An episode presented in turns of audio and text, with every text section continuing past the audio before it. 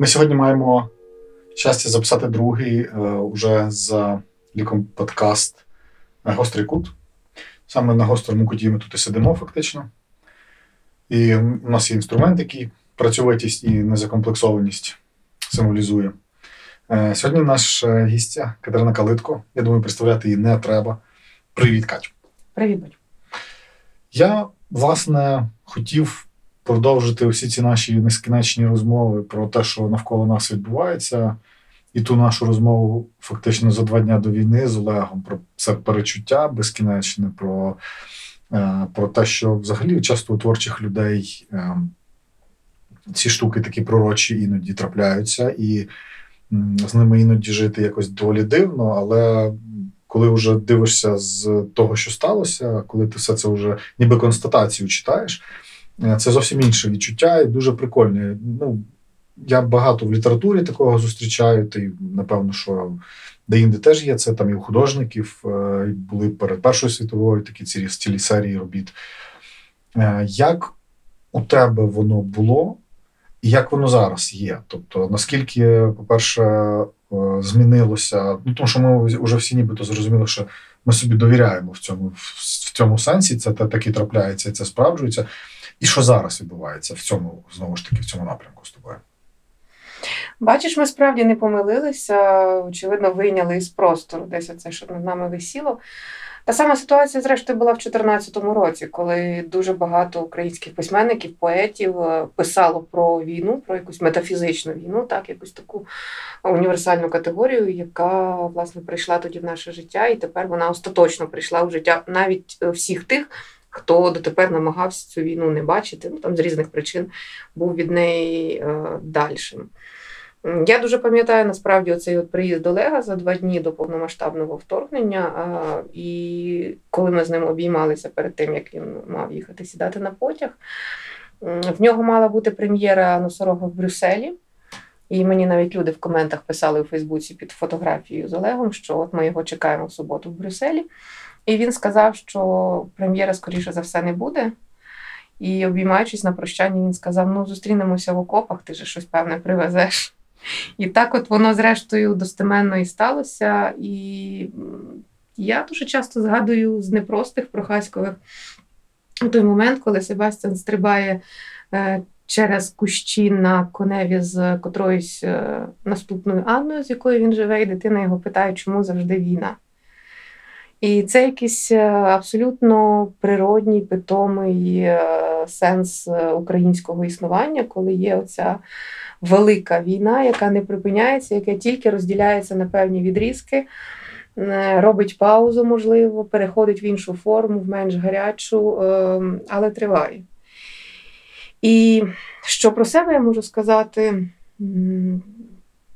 Це страшно прозвучить, але нарешті мій неспокій, і ми з тобою теж про це говорили: про а, оцю от неформатність, з якою ми нарешті вписалися в цю жахливу реальність, і з якою ми не могли вписатися в нормальне, конвенційне, спокійне, усталене життя, бо щось нас завжди рухало, зривало з місця. От ця неформатність, ця гострокутність знайшла своє місце в цій геометричній структурі, яку ми називаємо великою війною, умовно. Так? Тобто відчуття свого місця прийшло. І весь той неспокій, який раніше от був чимось таким, як коли тебе вкладають спати дитиною в темній кімнаті, але лишають привідчинені двері, і там видно смужку світла, і звідти чути голоси. От життя постійно було таким. Звідти було чути якісь ті голоси, які, ну, очевидно, промовляли з недовчених наших історичних уроків, з перших визвольних, з незакінчених історій, які ми тепер маємо закінчувати. Завжди було це чути. Це якийсь такий вітер. м, От як ніби ти мандруєш вночі, і, і ти оточений цим великим вітром і великим простором, і в тебе немає відчуття дому.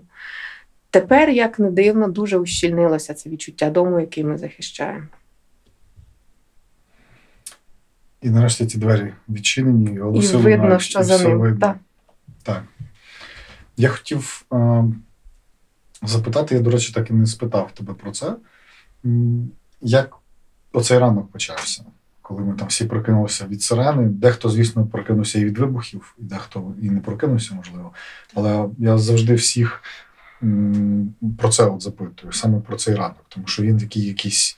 Ну, це оце єднання місцем, часом, хвилинами, секундами, воно плюс-мінус всіх було десь в один, в один проміжок часу. Я, мені завжди от дуже цікавий цей момент. Як ти, які були думки?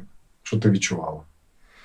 Це був максимально дивний ранок, е, який власне став продовженням ну, дуже дивної ночі. Ми з тобою тоді пізно попрощалися. Ми е, бачилися ж того останнього вечора, говорили про цю сокиру, яка висить в стелі над головою, і хай би вона вже починала падати нарешті, щоб зрозуміти, що робити, яка буде її траєкторія падіння.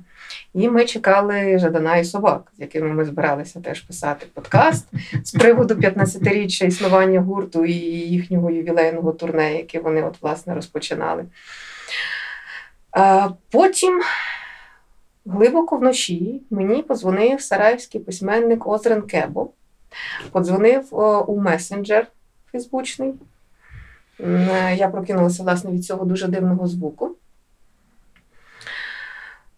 І він мені сказав щось теж, що я не дуже вписала в реальність. У вас почалося, ми наступні. І це була якась така коротка розмова, е, яку я сонним мозком не дуже змогла каталогізувати. І я знову впала спати, трошки гортнула новини, нічого в них критично не побачила. Це була якась третя ночі, щось таке. Бо мені треба було вранці зустрічати з поїзда Жадана. І, е, власне, коли вже прозвучала перша, у нас в центрі тоді була якась дуже несмілива, така далека сирена, абсолютно незрозуміла.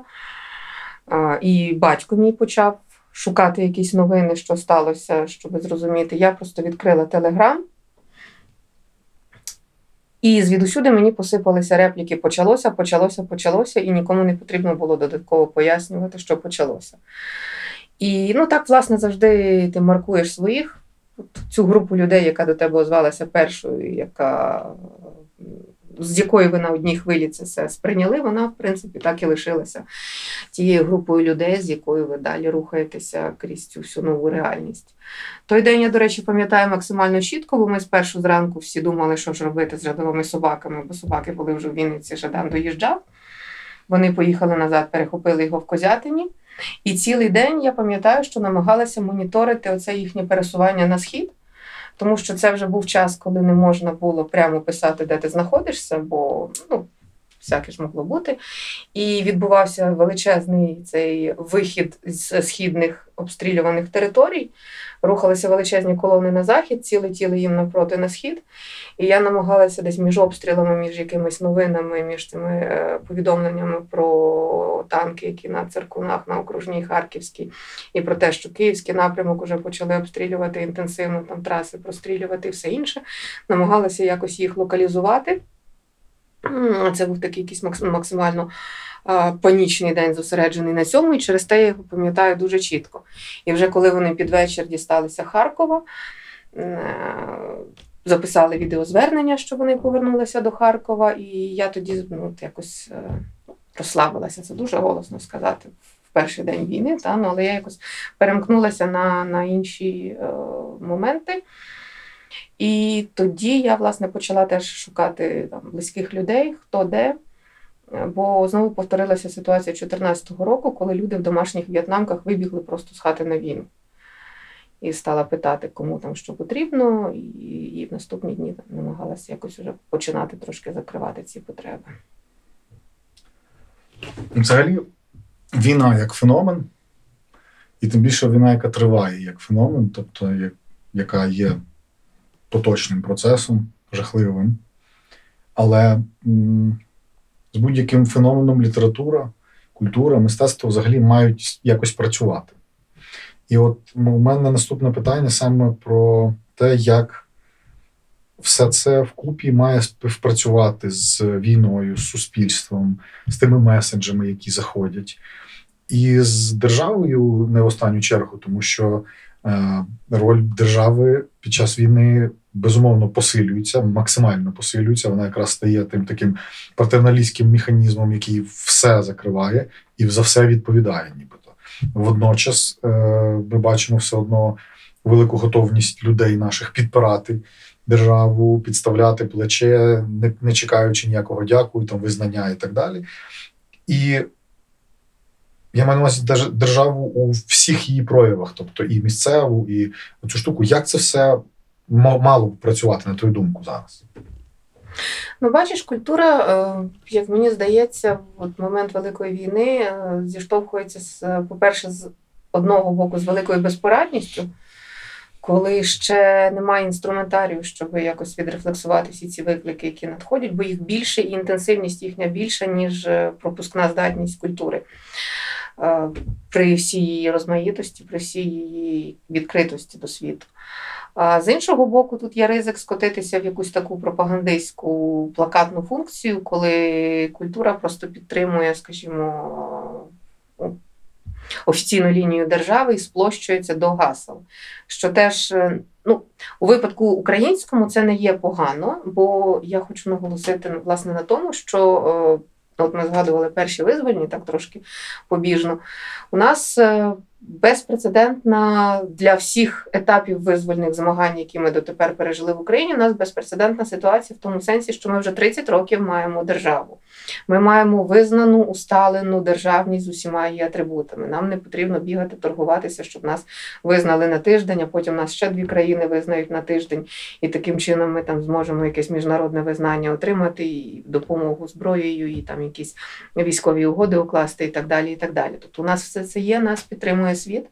І тому е, Це дуже цікава думка, що насправді у нас ніколи вихідних стартових позицій не було краще е, ніж тепер так. перед війною з Росією, ніж тепер. І Цікаво. власне держава це зараз ну те, що нас тримає насправді, тому що у мистецтва ніби є завжди такий скепсис щодо держави, та що це оцей патерналістський прес, який е, розтирає, розплощує, розмелює якісь важливі ініціативи. Насправді ні. Зараз українська держава є е, тим муром, який захищає українську культуру при, при всіх недосконалостях державних механізмів, які ми зараз маємо, які ми об'єктивно бачимо і і критикуємо, і те, що ми маємо здатність критикувати, на відміну від там, багатьох сусідів.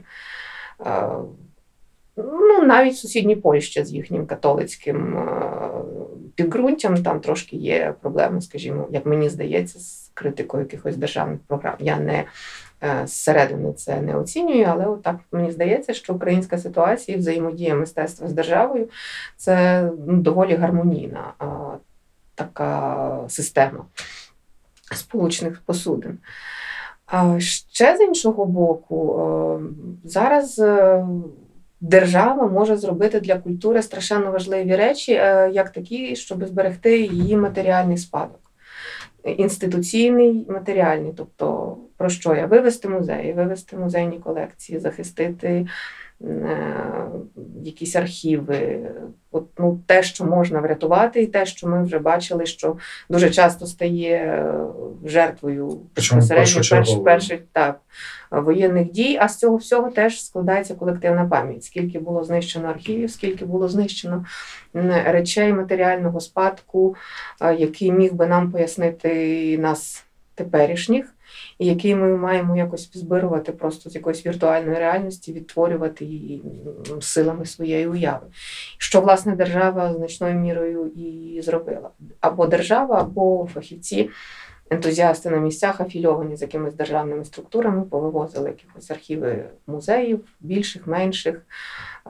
Та боже мій, навіть оці е, роботи Марії Примаченко, які селяни виносили з вогню і співробітники музею, це теж ну, от, власне така палітра взаємодії та громадянина і держави, яка в дуже драматичний спосіб насправді, але дуже відповідально реалізується. Тому, е, як мені здається, культура в найширшому сенсі, та, тобто всіх її е, мистецьких е, інституційних проявах. Досить успішно намагається долати всі ті виклики, які нам кинула війна. Ну, працює принаймні з тим, що, що нам приносить реальність. Наскільки успішною буде ця робота, наскільки як надовго вистачить заряду, який ми зараз заклали в це все, це інше питання, бо ну, теж все має, має вичерпний ресурс. І якщо ми, скажімо, матимемо ситуацію затяжної інтенсивної війни, там п'ятирічної, звичайно, буде культура відходити на другий план і будуть поставати питання банального виживання. Бо, як у нас заведено, культура дотується останньою, і під руїнами першою вона задихається, тому що фінансується дуже часто за залишковим принципом. Тому, якщо зараз у нас справді буде ситуація великої руїни, то нам доведеться в черговий раз власними руками відбудовувати культуру від фундаменту до того рівня, на який ми будемо стати. І одразу тут такий підходить. Трошечки ми так спробували в цей вже так краєчком зазирнути колись тоді, чи там 5 років вона триватиме. Але от ця там твоя кришталева куля, яка там у кожного митця є, яку він заглядає іноді, хоче чи не хоче, причому. Е, яке твоє зараз відчуття? Що ти відчуваєш з приводу того, що далі буде?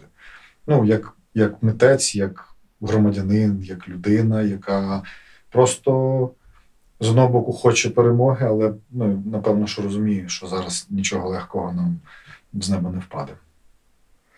Ну, бачиш, кожного, мені здається, є така спокуса ввімкнути внутрішнього Арестовича і сказати, що треба ось ще тільки трошечки протриматися, і далі щось буде значно. Кавалерія прибуде. Оце бачиш теж е, през нас е, колониальный спадок, и мальчишки большиш, так нам бы только день простоять и ночь продержаться, и Мгм. слышно идет нам на помощь Великая Красная Армия. Патерни всі Ага. ті самі. Не дай Боже, звичайно, Арестович, щоб зрештою, недавно нещодавно і оголосив себе тим самим Ну, совєтським лю- школьником. людиною з, та, Так, з радянським так, так. минулим, що теж абсолютно логічно насправді.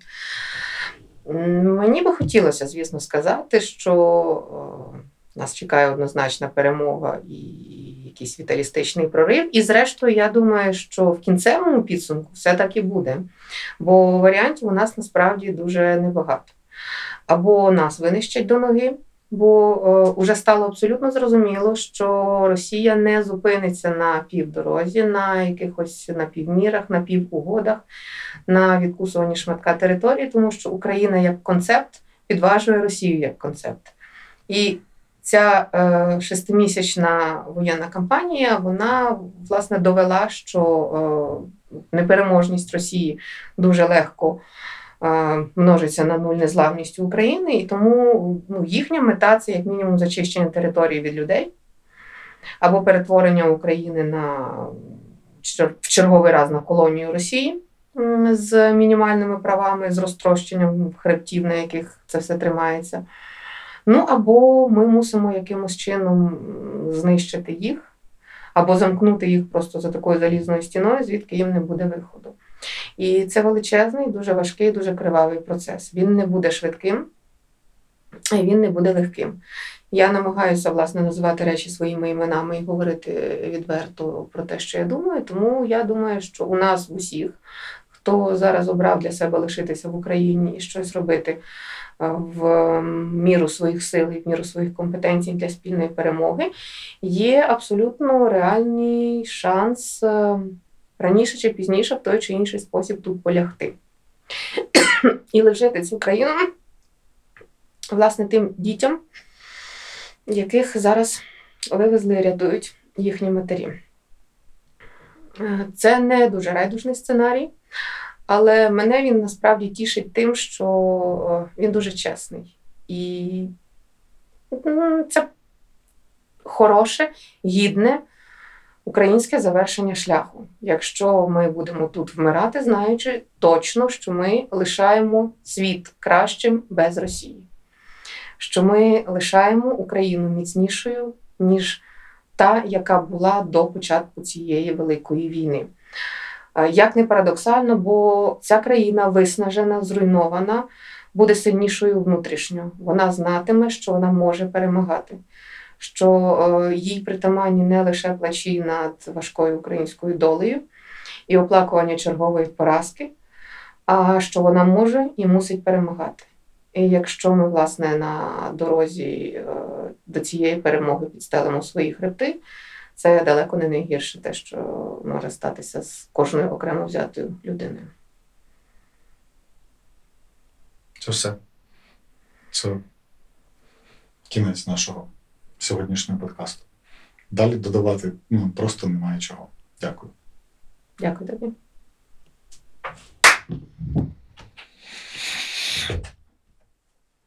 І молоток не знадобився. Блять. Але ж по голові все одно отримав. Все нормально. В смислі? В тебе тільки тут спереду зажило, ти ще давай ззаду, стілець Ну то я ракушки, то я то не рибалки, блядь. То, то інше. Я Ви не понімаю. розумієте за другого.